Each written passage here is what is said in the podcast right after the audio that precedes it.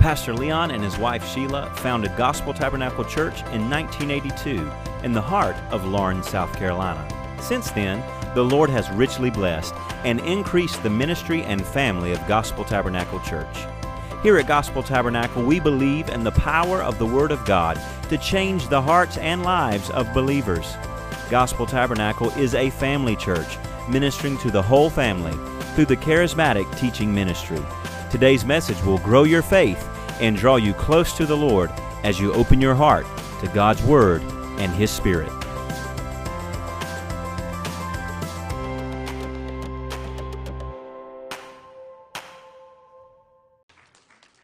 God is a wonderful Lord, and we give Him all praise and glory. Amen. Have you brought your Bible with you today?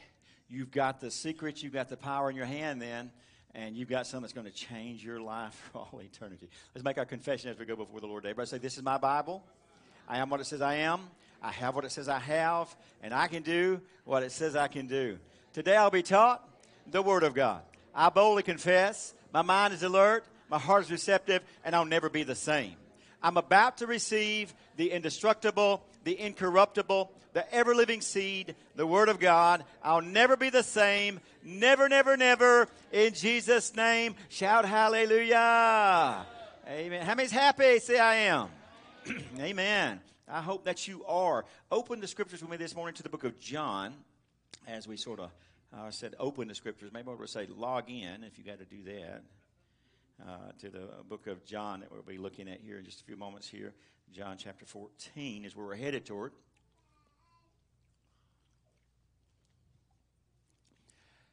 I've been talking with you on Sunday morning time in our teaching sessions on how to practice the presence of God.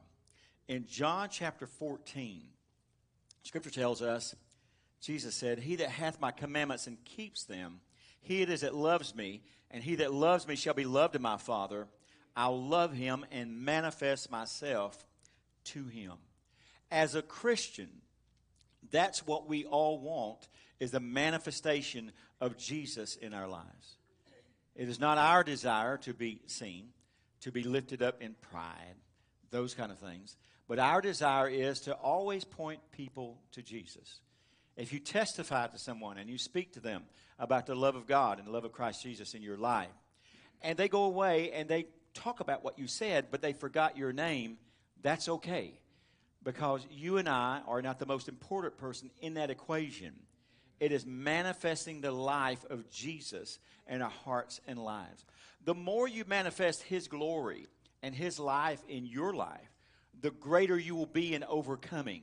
The Bible says in 1 John chapter 4, verse 4, that you are of God, little children, and have overcome them, because greater is He that's in you than He that is in the world. The greater one needs to be in you and manifest out above everything else that's in this world. Years ago, uh, several men and women that I've uh, mentioned, one particularly in 1600s, Brother Lawrence, uh, was known for a message that was sort of his lifetime ministry, and it was called How to Practice the Presence of God. Putting the presence of God into practice in your life. In other words, whatever you're doing, saying, thinking, going, those kind of things in your life, that everything literally manifests God's presence. And so I look at not just my uh, 10:30 to uh, our Sunday morning time, for example, our 10:30 to 2:40 in the afternoon uh, time here for Sunday morning. I don't just look at that and say, "Wow, I really want to look like a Christian during that time." It's okay to do that. That's fine. Look like a Christian during that time. But it's not just that. And then when I clock out of church, so to speak, and go by and get my time card and punch the time clock and walk out of church, then I'm back in the world again. That's not the Christian life. That may be a religious life, but it's not a Christian way of living. As a Christian, you never clock out. Somebody say amen. amen. Jesus said this if you have his eternal life, you will never, ever, ever die. Okay? So we're never going to clock out any way you want to think about it. We're never going to clock out. But what we are going to do is manifest Jesus in our life so that others can see Christ Jesus through us. We began talking about that in the book of John. So I begin to break it down. Just a little bit of help there. He mentioned Reinhard Bonnke, who was a wonderful missionary to Africa, uh, as well as another very dear uh, minister friend of mine over the years ago, who I'm fortunate enough to get to meet and that kind of thing. But, but Brother T.L. Osborn broke down that practicing the presence of God into what he called four different sections of our life. And a couple of weeks ago, we talked about that first section that has to do with our thinker, our knower, that part within us that is our mind control of our bodies. It's the supercomputer of who we are. It is the one that's telling me to put my hand in front of me right now and grip it in this fashion. That's not my hand's idea. That came from my brain and it came from my mind. And so, in the mind of each of us, if I'm going to practice the presence of God, my starting place is not out here, it's not in the physical realm. Although I want to see that change and manifest the presence of God, of course. But that's not where we start at. I'm not starting with what I do, I'm starting with what I think. Amen. Everybody know you got a thinker. Somebody say amen. That thinking part of you is in charge of you. It, it will, you know, it, as some people say in this world, it will run you through the ringer if you let it do that. Or it can give you great thoughts of happiness and joy and bliss in your life if you let it do that. But it all takes place there. And so we looked and we saw in Scripture in Romans chapter 8 that the carnal mind or the fleshly mind is an enemy against God. And so I've got to, if I'm coming out of this world and I come into my walk with God in salvation and I accept Jesus as Lord, one of the first things I've got to do is get the enemies of God out of my life. And one of them is a worldly mind. As long as I keep thinking like the world thinks, I am an enemy to God in my mind. My mind is an enemy unto the Lord. And so the carnal mind, it says, is not subject to the law of God. And so if I want to walk in the principles of Almighty God, I got to get rid of that carnal mind. I, I can't allow myself uh, to, to think fleshly. And it's not a thing like I said, oh, I had a bad thought. Oh, wow, I just got to control that. I got to control that. Oh, got to stop that, stop that. It, it's not to the all my life I'm going to be going through these principles of, oh, I shouldn't have thought that. Oh, I shouldn't have thought that here. It's not that. It's a renewing of the mind uh, coming to the mind and, and, and recharging, reprogramming the mind to the mind by itself thinks the right ways of God. I've heard people talk about this. Well, you know, the Bible says uh, his thoughts are not our thoughts. Those kind of Isaiah 55. Let's just turn there. Turn with me. Isaiah chapter 55. Let me show you that. Because a lot of people do that, and you have to reprogram your mind. That'd be a good scripture uh, to do that with. Isaiah chapter uh, 55.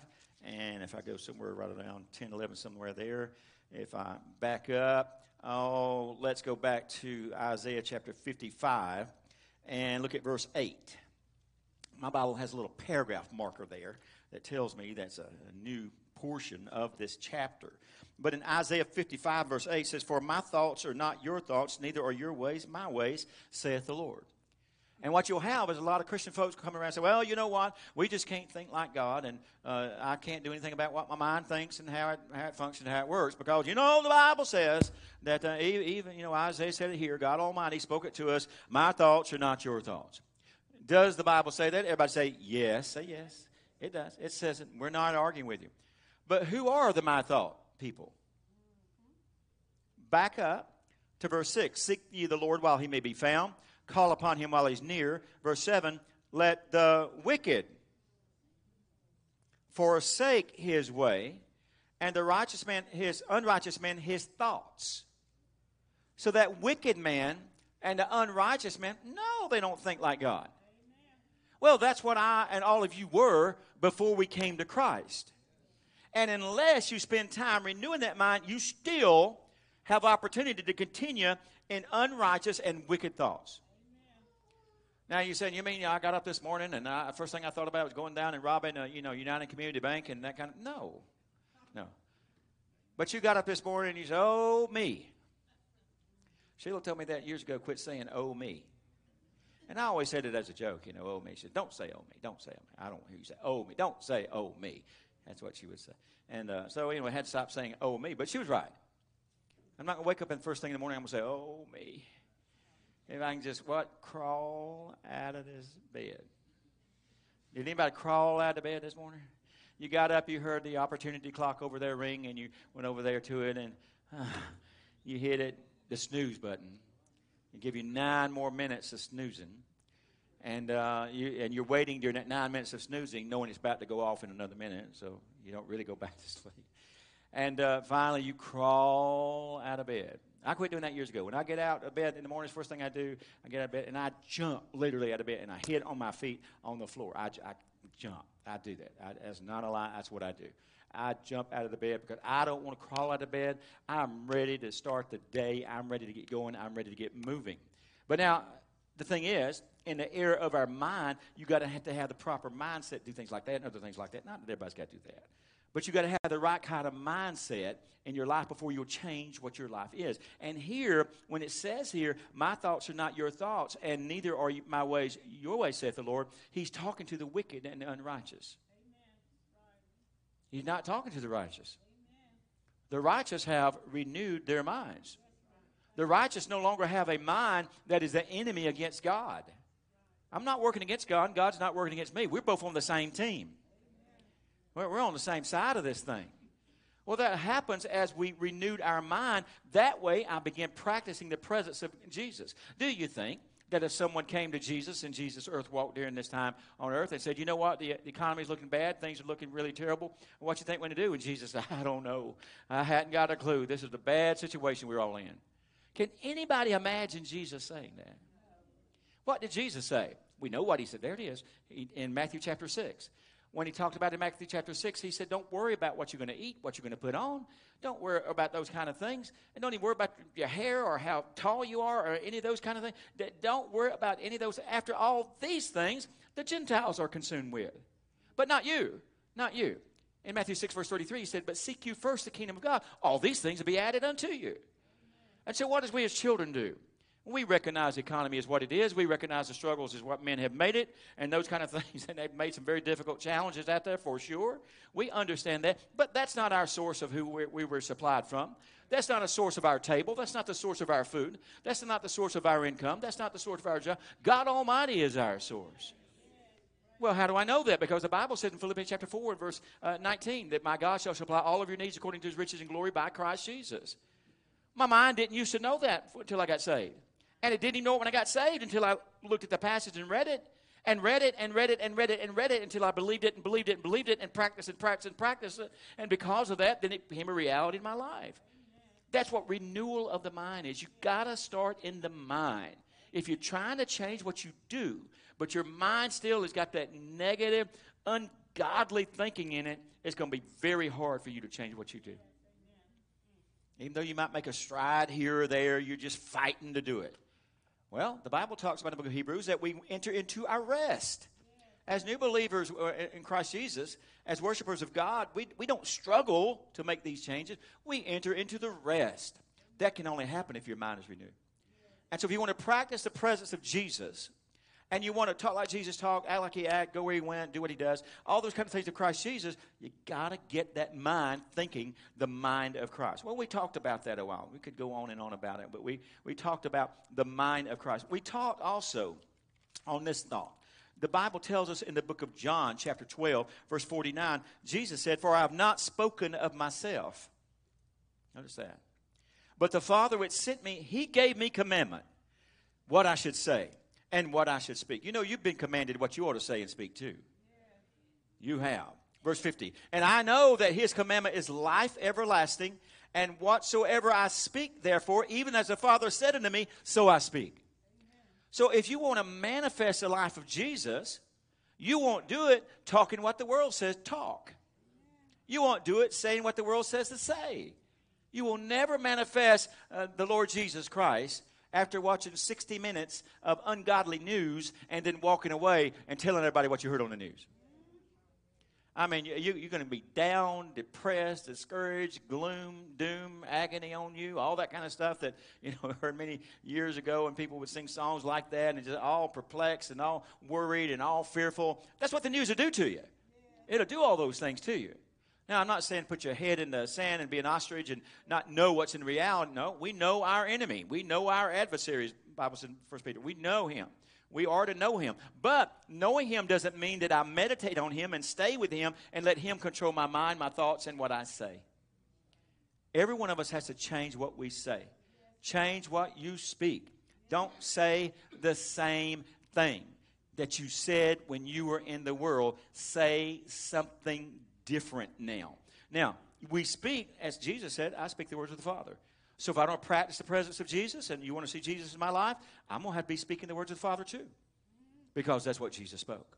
Now, we looked at that, talked about that just a, a, little bit, and then we looked at a few other places. Look with me into book of Mark, chapter, oh my, I tell you what, go to Titus chapter 3. Titus chapter 3 and verse 8. Let me show you something. Titus chapter 3, verse 8. We ought to be speaking, talking the word of God, speaking words of faith, everything that Scripture says. That's if you want to manifest Jesus. If you don't, then you can speak words of doubt, fear, unbelief, failure, ungodliness, wicked works, all those things. You'll manifest the world. It's, it's your choice, whichever one that you want to do. But in the book of Titus, chapter 3, let me get there. I know I've got a Titus in this Bible. This is a new Bible I got. But Titus chapter 3, and then verse 8. Notice something. Titus chapter 3, verse 8. The Bible says in Paul's writings, he said, um, oh, let me make sure. Titus 3, verse 8. This is a faithful saying. Now, this, this is a faithful saying, one that you can put to practice, one you ought to do, okay? That is, these things which uh, the things which I that you affirm constantly. You affirm constantly. The Word of God, you don't just hear it on Sunday morning, walk out and forget it, and never talk about it again. No, you hear the Word of God and you affirm it constantly. It doesn't matter what the world does. It doesn't matter what the world says. It doesn't matter what the world would say about our physical life, our health. It doesn't matter what the world would say uh, about our financial life, uh, about our relationship life. It doesn't matter what the world would say about our relationship with God. It doesn't matter. Uh, the, the, you know, they, they, they're not in this fight with me. They're, it's not them. We're fighting the good fight of faith, the scripture tells us. And, and so, what matters is that I'm affirming constantly these faithful sayings that he's talking about. I affirm them constantly. I will not let go of them just because the world gives me another opinion. I mean, some of you, uh, us can get very excited sometimes. And we can find a verse of scripture, and we can write it down, put it on a post note like I do here sometimes, put it on a post note and put it on the refrigerator and that kind of thing. And uh, wow, you know, I'm all, all into it. And then the next day, somebody in the world says something, or the world system does something, and all of a sudden just blowed your post it note right off the refrigerator. Wasn't nothing left to do then but open that refrigerator and see what's good to eat, right? But anyway, it blowed your post it note right off. Well, no, you don't do that. You keep on affirming it. You keep on affirming it. You keep on affirming. I love, Brother uh, AJ just mentioned uh, Brother Copeland several uh, moments ago. I love what I heard Brother Copeland say many, many years ago when he was talking about uh, praying for healing and confessing his healing. And uh, someone asked him, said, Well, what happens if uh, you don't receive it right off? He said, I'm, I'm still confessing my healing. I'm still speaking my healing, still speaking. And the day that I die, the last thing I say when I die will be, I'm healed, I'm healed, I'm healed, I'm healed. That's constantly affirming it, never letting it go. Will not stop, will not quit. I'm going to stay on the word of Almighty God. And I've seen it come through. I've lived a, few years now, and I've seen that come through in practice that it actually does work. That's the thing about living a life of faith. Once you live it long enough, you'll begin to build up experiences in your life that will also validate the Word of God. Now, the Word of God doesn't need your experience to validate or mine. God validates it. He don't really need you or me. But in practice and in life, you do see that as you walk in it long enough, you will see that happen in your life. But we constantly affirm. Everybody say constantly affirm. And we're not going to let go. We affirm constantly, as he said, that they which have believed in God, how many's believed in God? Well, here's some instruction for you. Those that believed in God might be careful to maintain good works. We're careful to maintain good works. We're, we're not about walking ungodly and, in the ways of the world. We're maintaining good works, and that these things are good and they are profitable unto you. In other words, you uh, affirm constantly the things of God, it's profitable unto you.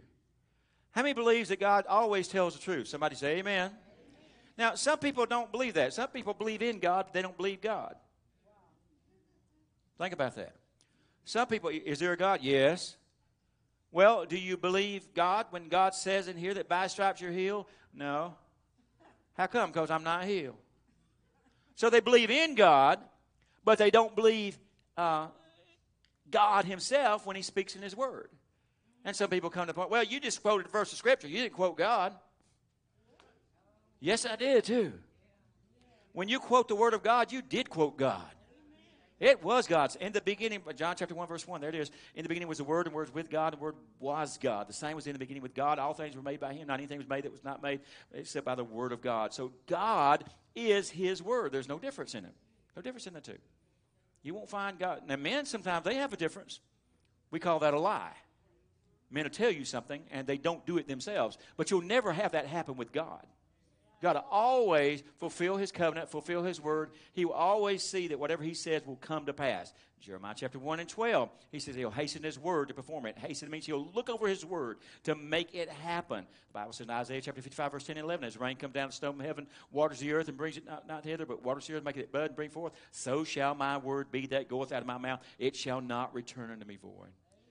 Everything that God says and everything that God speaks happens Himself. And so when I look at the Word of God and see what God says, it's the same thing as God talking to me. There isn't any difference. If you still got that difference and God over here, the Bible over here, you know, and you see in two rather than seeing one, then you need to keep on renewing your mind because God will never violate His Word. All right. And so when we look at that, we recognize that, that we are constantly affirming. You're there in Titus. Just flip over or scroll down one time with your finger to the book of Philemon.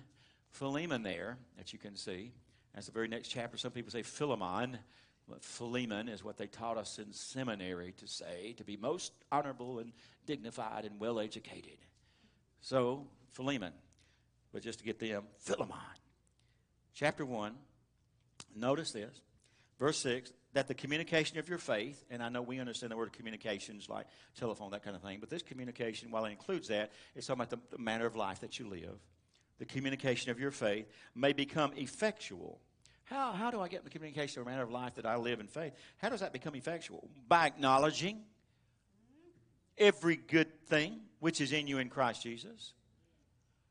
So I don't acknowledge the bad things I acknowledge the good things that are in me that Christ Jesus has put in me. And when Christ Jesus says in His Word that He's made unto me wisdom, then I'm confessing I have wisdom. When He has made me strong, I confess that I am strong.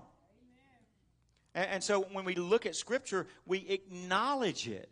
The more you acknowledge it, now, now some people go the opposite. What will they do? They'll, they'll do something, they will acknowledge uh, something else. You go to the doctor, and the doctor give you this and that and the other, and doctor tell you this and that, and then you say, oh, okay, that's what the doctor said.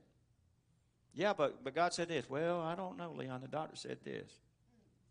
Well, you know, that's two sayings. You're going to have to choose which one you can go by. One is sense, sense faith, what you experience with your five senses, what somebody told you. And the other is God faith, what God said to you. Depending on which one of those you choose, will depend on which one will manifest in your life. Okay? And so that's absolutely how it is. We have to believe God, not just believe in Him, but believe His Word. You're, you're there close again. That's wasn't part of what I'm going to say, but back up to Galatians. Look at Galatians chapter 3 and verse 6. In Galatians chapter 3 and verse 6. The Bible says in Galatians 3, verse 6, even as Abraham believed God, it was accounted unto him to, for righteousness. It didn't say as even as Abraham believed in God. It wasn't he said, Well, I know there's a creator somewhere, and all of a sudden the blessings of God came in your life. No, he believed God. He believed what God said. What did he say to them? You're going to be the father of many nations. And, and he didn't even stumble at that. Go, go, all the way back to Romans 4. Right, look at Romans chapter 4, and you can see that very account where Abraham believed God. He believed God so strongly you and I ought to just put this as the standard of what we're, where we ought to be in our life. Look at oh, Romans chapter 4, verse 17. Listen to what God said. God, as it is written, I've made you a father of many nations. He wasn't a father of many nations at the time God said that, but God said, I made you one. And so remember that quote we do? I am what God says I am. Right? God's word. God says what he says he says, and we believe what he says he says, and I am what he says I am. I am what God says I am. Before him, verse 11, 17, I'm sorry. Before him whom he believed. He believed when God said, You're a father of many nations. I believe that. So then, when God says something to you, and that you're in a circumstance and God says, Okay, I provided healing for you at the cross of Christ Jesus, and by his stripes you are healed, in the book of Isaiah, chapter 53. And then go to 1 Peter 2.24 and says, By his stripes you were healed at the cross. Then I have to recognize I was healed at the cross. And body says, No, you're not, Leon, you're not healed. And I say, Oh, yes, I am. How do you know, Leon? Did you didn't ask me about it? I would have gave you an ache and pain if you asked me about it. I didn't ask you about it, buddy. It's not your decision. If I was in this world, it'd be your decision. But I'm not of this world. I'm in it, but not of it. Therefore, the decision is not my body. The decision is God's. And God's already decided. What did He decide? Leon, you were healed at the cross Calvary some 2,000 years ago. And so that's what I am going to believe. And like Abraham, he believed in God. Didn't have a child at the time, but he still believed in God. See, some of us think, for example, that what happens is we make a statement like that, and all of a sudden, wow, just every single thing in our life comes to extreme perfection at that, at that very right time. You believe, believe in God for finances or financial increase in your life or blessings of, of, of supply and different things in your life. Uh, and, and you think, well, I, you know, I prayed, I confessed the verse, but, you know, where, where's it at? I'm looking for it, I'm looking for it. Where's it at? And, and, don't say, I guess it's just not going to happen for me. There's just some people that are, you know what, they're just some people that are born under a lucky star. It just happens for them. There, there are some people, God has favorites, and He likes them, but He don't like you that much. He got a special plan for you, and that plan includes just a lot of, of, of problems and issues and that kind of. And when you overcome all those problem issues, think how wonderful of a servant God you've been. What a great testimony you'll have then as you die out of this world in all misery. Hmm. No. No, I'm going to have a great testimony when I live in overcoming faith. Ah, there it is again. In Revelation chapters 2 and 3, seven times the Lord God Almighty spoke and he said, He that overcometh will he give this and he give that and he give this right and that right and that privilege. We're not expected to be people who lose this battle. We're expected to be people who overcome. All seven churches, the Lord Jesus said that to verbatim, every single one of them. And so God expects us to be overcomers right now in this life. And so we do that by allowing our mouth to now speak like Jesus speaks. We, we honor him. We say what Jesus says. We speak what he says in this life. And we let our mouth become conformed to what Jesus is saying and what he is speaking in our lives. And look at Romans 4, verse 17 again. Look, verse 18. Sometime against hope, Somebody said, But you don't know how strong this thing is against me. Look how strong it was against Abraham. He didn't deny, he, he did not deny that the problem was there. If he'd denied it, you would have never have read Abraham was 90 and 9 and his wife Sarah 90 when they had the child. You wouldn't have read that. Because naturally, that's a bad report, isn't it? Now, if he said Abraham was, you know, uh, 35 and his wife was 25, Oh, yeah, that, that's, but he didn't confess I'm 35. He knew he was 99. See, some, some people think that, that when you live by faith, you just ignore the realities that are out in this world. We don't ignore them. We know they are there. We just recognize that God's word supersedes them. That's what we recognize. And so that God's word is greater than all those things. So Abraham was against hope. It's, you might be looking at things in life. I listen to a lot of uh, uh, Dave Ramsey stuff, and uh, I hear so many people call in and talk to him about so many very difficult financial problems that they have and how they got in debt and how they just kept getting in debt and more debt, more debt, more debt, more debt. And wow, and I hear about some of the debt. Um, Sheila and I, we were in debt like $80,000 uh, in uh, 2008 as when it was. And so, but some of those folks, they're in debt like 2,000, uh, 200,000, 300,000, 400,000, half a million dollars. Uh, that kind of stuff. And if I'm ever going to put uh, half a million dollars into a student loan of any kind of thing like that, which I'm not now, but if I ever was going to do that, that job better be paying me multiplied millions of dollars in the first year. I'm just not going to keep on letting you know schools and colleges say they have the answer for my life as long as I keep paying them money, paying them money, paying them money, paying them money, paying them money, paying them money, and just not going to get into that. But uh, some people are in very uh, difficult situations. I hear that and say, "Wow, these people don't they don't have much hope at all." They'll be discouraged, all upset. I mean, you know what? If they they got to pay off their debt for the next 20 years to get them out of debt. It took Sheila and I seven years to get rid of 80,000.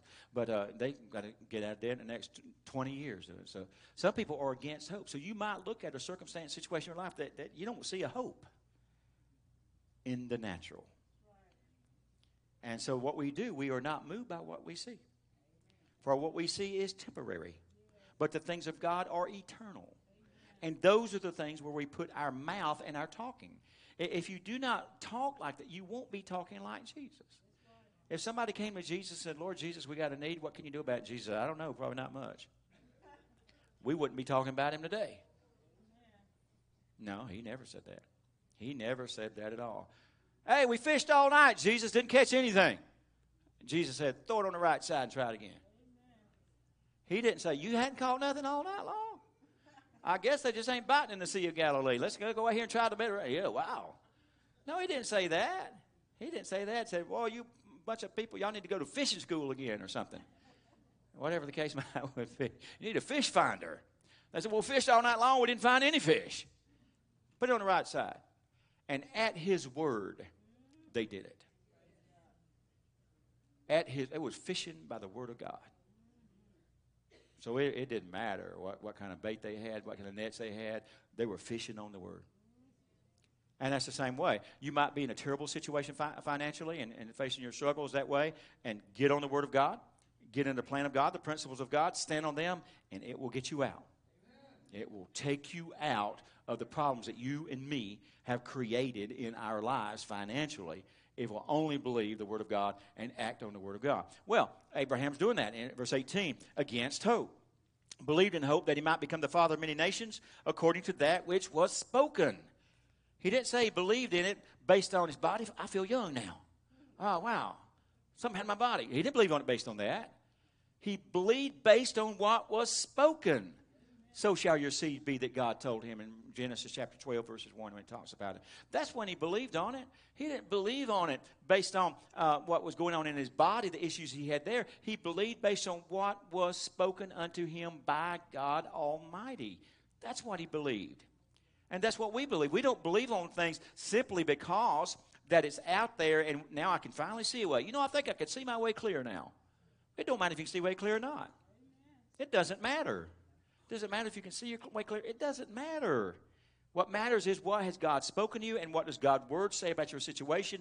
That's what we stand on, and that's what we believe on, and that's when we begin to see these realities in our life. Look at verse 19. Be not weak in faith.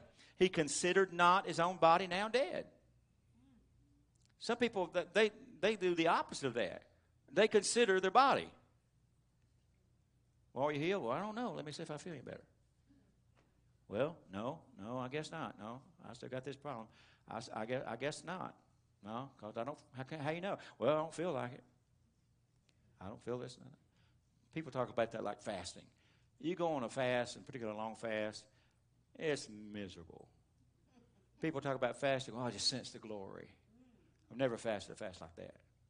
They're all miserable. God was just everywhere. I didn't feel like God was anywhere. What are you doing? You're dying out to your flesh, and so you don't feel in that flesh.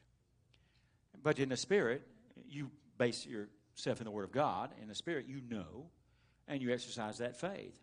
But now notice his body's now dead, but he ain't consider it. So many people stop and consider the issues in front of them. They make their decisions based on considering that. You, you can be walking down the street and or somewhere, and uh, someone give you uh, an extra amount of money. I, will give an example. We had a board meeting yesterday, and we were talking about the fence that we've got uh, down here uh, around the play area that we put in last year. And that play area put in cost about $35,000 and put it in, and the fence cost like 3500 that we put around it. Well, they had two doors to put on it last year, and those doors uh, that they put on, they or gates, they, they never got them on there yet. And so that's this was June of last year. They didn't get them on. So it gave him a little while, you know, and that, that pandemic stuff was affecting the world and that kind of stuff. And you have to sort of wait on the rest of the world to catch up when, you know, situations. And, and that was happening. So it gave him like a month or two and never did. So I called them up in October and said, hey, guys, I said, you know, we haven't paid you anything yet for that thing. Uh, you know, y'all going to coming down and finish this job up uh, pretty soon here? Uh, yeah, we're going to get right on it. That was October. And then along about two weeks later, they hadn't come, and I called them up again. Said the same thing to them again. Oh, yeah, we'll get it. We'll get it. Don't worry about it. We'll get it. I said, you know we hadn't paid you anything, right? Because it's very, very rare for a company not to want to get their pay, which is rightfully theirs. And so it comes into December, and I call them again. I hadn't called them since December, but I called them in December. And I said the same thing to them. You guys, you know, headed down here to get us all finished up. Everything okay? You guys alive there? Or did somebody die in the family? Or, you know, it's a big corporation uh, out of Spartanburg. And they said, oh, yeah, we're to take care of it. We're to get you. And, and that's been since then. I guess maybe I'll give them another call here in a month or two. But the thing was basically this: is what has happened was this. That money, when we reported to the board yesterday, I didn't say, "Hey, man, we just got out scot free. We don't have to pay for that fence." No, we got a fence down there, and we owe them for that fence. Now, I really don't want to pay them until they complete the job. You understand that? But at the same time, we got that money set aside. It's theirs. It's not the church's. It's not ours. It's their money. And so there is this thing that we have in us uh, called integrity that we have where we consider not that, for example, hey, man, I can just make $3,500 for the church now. Wow, we get an extra 3500 That'll pay for one of our meals on Sunday. You know, we can get an extra $3,500. Oh, no, I'm not even consider that. It's outside the Word of God. It's not honesty. It's not integrity. In the world of us here at it just ain't right. Somebody say it ain't right. I mean, you don't got to have a scripture verse for every single thing, although there's plenty there for sure. But it just ain't right. Man does the work, man deserves to get paid. Somebody say amen. You tell him you'll pay him, you pay him. Now, get your job completed, and that kind of thing. And I talked to the board yesterday. I said, maybe you just want to cut that down, all but the gates and the, the hinges that they're putting on it, and pay them that part of it. Well, if we did that, might not see him come back and complete the whole thing yet. I don't know. But it's their money, and we're going to get them paid. And so, but what happens? We consider not something that's contrary to the Word of God. Abraham considered not his own body, nor the deadness of Sarah's womb. Eh, eh, none of those things. None of those things that he had. Verse 20, he staggered not at the promise of God. Don't let the Bible throw you for a loop. Don't let the Word of God, the great, wonderful promises, don't, don't let it do that. He staggered not at the promise of God through unbelief, but was strong in faith, doing what? Giving glory to God. Whenever you are weak in faith, you give glory to the devil. Whenever you are weak in faith, you give glory to the devil. Whenever you say, I don't know how I'm going to make it, or I don't know what I'm going to do, or I don't know how this is going to work out, or, or, or all these kind of things, I'm in such a struggle, such a problem, and you worry and you fret, you are giving glory to the devil. You're letting your mind, your heart, your attitude focus on everything the devil's told you. You're going to go under. I'm going to take you down. I'm against you. All these kind of things and you're giving glory to the devil. You know what the doctor said about you. You know what happened there. You know what happened to all these other folks and these different issues of life that we would face in life, all those things. And you rely on that, you're giving glory to the devil. But when we say what God says and don't stagger at His word, then we are strong in faith and we give glory to God. Because if I win this thing and you win this thing, and we come out with the blessings of God, you don't deserve any of the praise. I don't deserve any of the praise. We're going to give all the praise to God. Somebody say amen. He's the one that deserves all. And I want to make sure everybody knows that He's the one that did this. It is God that did this. Uh, you know, and, and you got to speak those things out in this life. You got to continually say those things out in life. The, the Bible tells us this in Colossians 4 and verse 6 let your speech always be with grace. Let your speech be with grace. In other words, you're speaking in a way that some people don't deserve you to speak that nice, but you still want to do it. Let it be in grace, seasoned with salt, that you may know that what how you ought to answer every man. We, we speak in grace. I remember it's been several years ago now. Sheila and I were in Atlanta, Georgia. Uh, down there, I don't ever want to go back. But anyway, we were in a, a, a Atlanta. I don't. I'm content living in Wattsville. But anyway, I went down to Atlanta, Georgia, and we were there, and so and, and the Omni there at the place where they put us up at, and uh, that kind of thing at, at, a meeting we were at, a convention thing we were at, and uh, so we said we'd go out and walk around the town. That was a mistake. But anyway, we, we left, and the Omni went down there and got all these, you know, they get these water pad things, squirt the water in there. I'm telling they're going to put one of these up here in Laurens. Maybe I'll go up there and get squirt on one day. But anyway, got all these water pads, squirting stuff up, walking around, a lot of little, little stores, little I don't know, a little village area, you might say. And so while we're walking around, I noticed this guy is walking right behind me. He, he's probably just a little bit taller than me, and he's a little bit thinner than I am. And he, he's just a nice looking guy. He's got on a, just a beautiful suit. It's wonderful, but it's as filthy as it can possibly be. And as he's walking behind me, I notice he's sort of tracking behind me, you know. I take a step, he takes a step. I stop to look, he stops to look. And finally, we, we walk into a store that's there And as we walking in the store, he sort of followed me around a little bit in the store. I didn't know. I thought maybe he thought I was going to shoplift something or un, you know undercover agent or something. But anyway, he's in the store looking around and that kind. Of, and finally, he walks up to me and he, then he uh, asked me uh, about some money that would I give him some money when I do this and that kind of stuff and help him out. He's a panhandler, uh, uh, uh, uh maybe a word someone's sort of bumming around that kind of way, doing what he was doing. And while he was, and he was talking with me, and uh, I, I, noticed when he was talking with me, uh, this guy was educated. And, and I said to him, while I said, you know what? Just you hearing you talk to me about you need money and all. He said, I said, this is really good what you're saying. I said, You have given me one of the most creative spills on I want some money of anybody I've ever heard. I, I said, You had to have work to, to plan out that little talk you've given, given to me. And not only that, you have done it with great perfection in your diction. I said, Brother, I said, You're even talking to me better than I speak myself. Except I said it South Carolina way, better than I talk myself. And I said, You know what? You, you could be making millions of dollars in your life. With a talent like you've got, and the ability that you have to communicate, and the obvious education I hear coming out of you, you could be making tons and tons of money. Now, I'm talking to him in grace with words manifesting Jesus. I didn't say, You low down bum, you. What are you doing up here begging me for money? Go get you a job. No, I'm telling him on the other side of that understanding. You could be doing this and you could be doing that. And you know what? God's got a great life plan for you if you just yield yourself unto the Lord. I said that to him. And I talked to him, I said, with the abilities that God has given you in talent, natural ability, you don't need to be out here begging somebody like me or anybody else for money. You ought to be the one we're begging for money out here. And the more I talked to him, I noticed as I talked to him in grace, speaking words of faith to him. I noticed as he came at me like this that he was standing taller. His head popped up a little straighter. And I noticed he had just a little bit more confidence in attitude in his life. And he said to me after I got through talking with him and we shared together, he said, You know, he said, God bless you. Thank you. He stuck his hand out and shook my hand. Thank you so much. While we were talking that, the police come by and said, Don't give him any money. But anyway, they was. And so he shook my hand, I shook his hand, and uh, that kind of thing. And he said, You know what? You said something to me worth more than money. He said, You have encouraged me and inspired me to do things that nobody's encouraged me for. Everybody's talked down to me. But you have spoken grace into my life and talked good things in my life. And I just want to appreciate you and thank you for that. God bless you. And I'm not even going to ask you for any money. And then he turned around and walked away. I said, Wait a minute. Here's 20 bucks. But anyway. And I wondered at that point, had he just finally capped the final capstone on his spiel when he said he was walking away, knowing that I'm going to give him.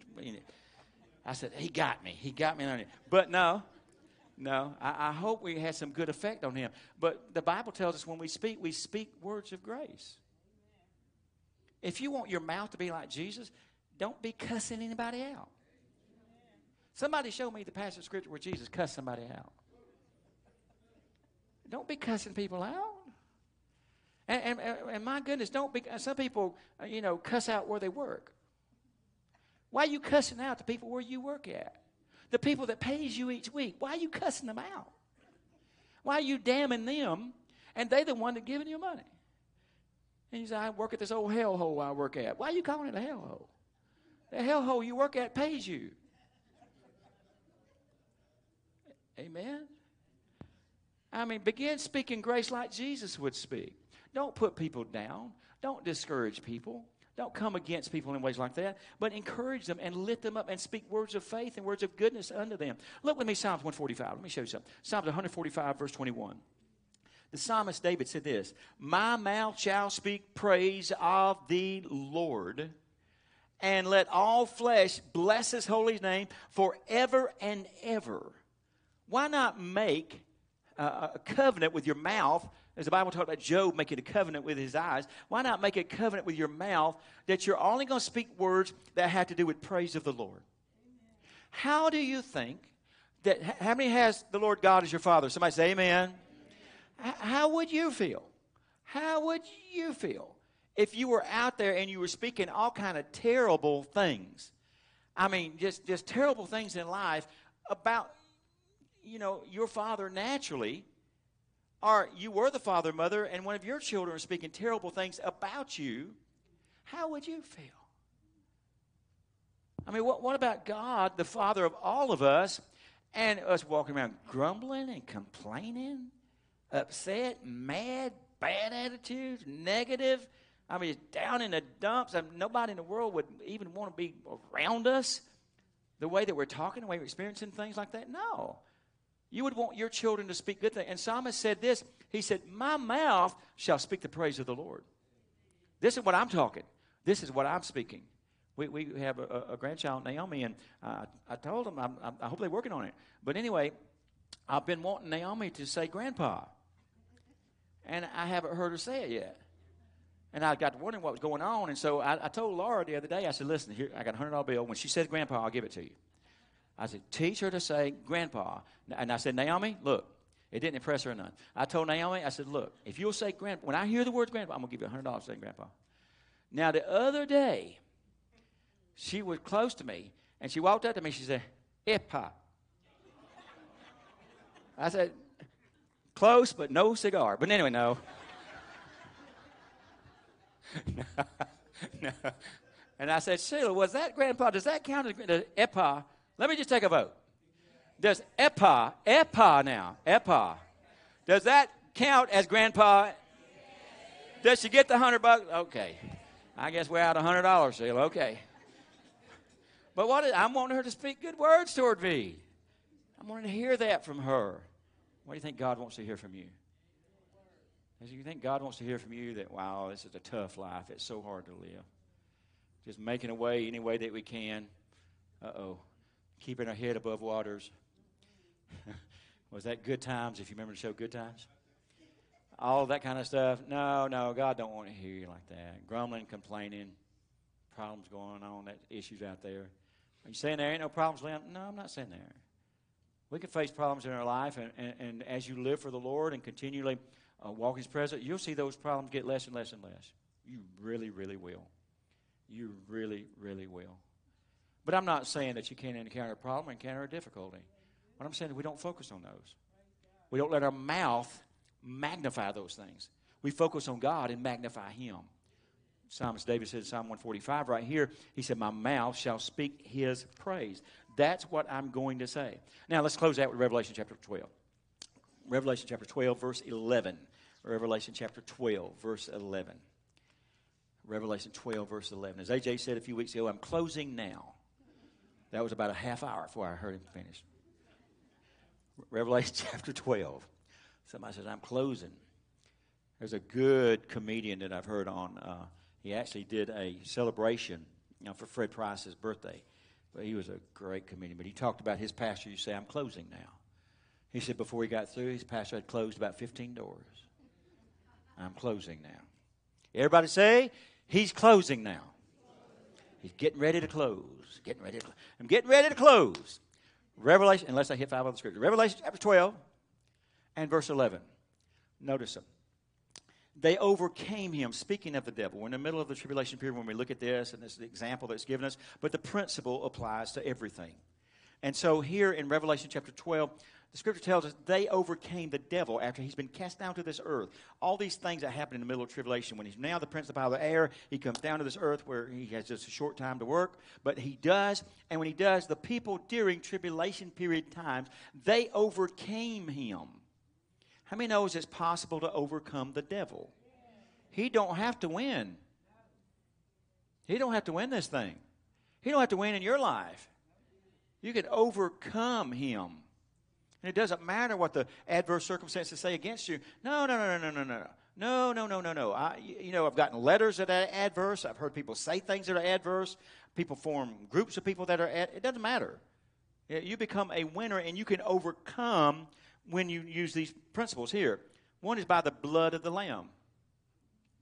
If you're trying to live a Christian life and you're not blood washed and blood bought, you're going to be a miserable person, still sinning, wishing you wasn't, trying to find a way to quit sinning, and can't Because you ain't been blood washed. They overcame by the blood of the Lamb. Oh, oh, the blood of Jesus, that song. Oh, the blood of Jesus. The blood of Jesus will come into your heart and life and will wash you, purge you, cleanse you. And what it will do when it washes you, it gets the dirt out. What's all advertising commercials they talk about? It gets, it gets the stains out. It gets the dirt out when you apply it. When you apply the blood of Jesus to your heart spirit, it gets the dirt out. What if, what if you could get rid of, of all of those terrible, rotten, no good, sinful memories? Or those thinking that you have? Or that inbred nature that makes you want to sin and makes you want to do wrong? What if you get rid of all that? You can. If you are washed and purged and cleansed by the precious blood of Jesus. Uh, the, the, the, Bible teaches us in, in 1 John that it's the precious blood of Jesus that washes away all of our sin and cleanses us. And so you don't just do these things by yourself and say, I'm going to be a better person. You don't just say, I'm going to be a better person. Now I'm going to start doing right. And I'm going to turn over a new leaf. Uh, your, your will is involved, but not to the will of yourself. It's the will of God that you give yourself to to allow Him to do those things in your life. And you allow Him to wash you and purge you and make you every whit clean, as the Bible says. So when I overcome the devil, it was because I finally got up enough gumption to say no to it. It wasn't that. It wasn't that because I finally figured out how to beat this sin in my life and now overcome it. It wasn't that. What it was was the blood of Jesus supernaturally washed you clean You've heard my testimony so many times, but on that Sunday morning when I was saved back in 1975 of October of that year, when I was saved in my, my bedroom at home, I remember that when I was born again and my sins were washed from me, I remember thinking the devil lied to me. I, I didn't know this would happen to me. I am a new me now. I am a new creation. The devil said I would struggle to get rid of this sin and that sin. I would struggle to ever enjoy life again. I, I, I would be doomed unto uh, uh, doomed into a, what would be uh, a believing unbeliever's life, to where I never had happiness or joy or peace in my life. And I recognized that what happened, something happened on the inside in cleansing me, that I knew the devil had lied. And in an instant of time in my life on that Sunday morning, an instant of time overcame the devil. Not because I did it. I was 20 years old at the time. I had given in to the devil a lot of times. I didn't overcome him because I did it. Overcome because I was washed in the blood. When I was washed in the blood, I was clean and whole. And like the things that used to have power over me no longer had any power over me. I didn't have to fight, quit. They're just gone. Absolutely gone. Now, throughout the years, don't leave you a difficult impression, but throughout the years, and you live in this world, there's opportunities to sin. But they don't come from the inside, they come from out here. If you'll meditate on them and think on them opportunities to sin and yield to them, you can certainly sin if you like. But those opportunities to sin come from out here, not from inside. It's not coming from the inside. Something on the outside that's doing it. And as the song we sing, something on the inside has made a change in me and that's the blood of Jesus. That's number one. But notice the second thing he said, and by the word of their testimony, and again, third commitment, they love not their lives to death. This is an all in thing. It's not a try and see. It's not I hope it works. It's not I'll give it a shot. It's I'm into this thing. Completely sold out, maxed out, completely into this thing. By the word of their testimony. Now, you leave out the word of their testimony. What you're going to have is a person that's been blood washed, but they aren't planting any seeds. And the seeds that you plant will come up in your life. And the ground has nothing to do with it in this regard. Has anybody ever planted a garden and you planted corn in that garden? How many's ever planted some corn? Have you? And the corn came up, right? Have you ever planted some corn in that garden and two weeks later you walked out and you had squash, tomatoes, and okra? How come you didn't have any squash, tomatoes, and okra? You didn't plant the seed, did you? You planted the seed for corn. If you'd wanted squash, tomatoes, and okra, you should just planted some of those seeds. You got some tomato plants going and, and did that. But you didn't. Same way. The seed, the Bible says in the book of Mark, chapter 4, verse 14. There it is. I, I, lately, this has been happening for months now. I've been seeing that. In Mark chapter 4, verse 14, the Bible says, The sower sows the word. Some bring forth 30, 60, and 100 fold. So the word that we have in our life from Christ Jesus, we sow that into our life. And as I sow that word into my life, I speak it forth out of my mouth. It becomes the word of my testimony. His word is my testimony. Everybody say, His word is my testimony. Without Him, you and I don't have a testimony. I love you, and respect you, but without Him, you don't have a testimony with him, you have his testimony of his grace and mercy, what he's done in your lives. And we speak that to manifest Jesus. So, so then, how could it not be? How could they not overcome him by the blood of the Lamb, Jesus, and the word of his testimony, of their testimony, which is the word of Jesus himself? They don't love their own lives to death. They now have the love of Christ in their life. His life has now become their life. And it's really all about Jesus, what is happening. And they basically just manifest Jesus. There ain't no way the devil's going to overcome you if you'll be blood washed and you'll start talking right. Now, I don't think I can leave either one of those out there. If you just start talking right without being blood washed, you'll be a, one of these motivational speakers and, and a PMA, you know, positive mental attitude. You can have some of those things in the natural are better than their old negative mental attitudes, I understand. But you'll just have that. You can only do what man can do. But once you're blood washed, and you have the word of testimony, which is his testimony in your life, then you'll be able to overcome the devil.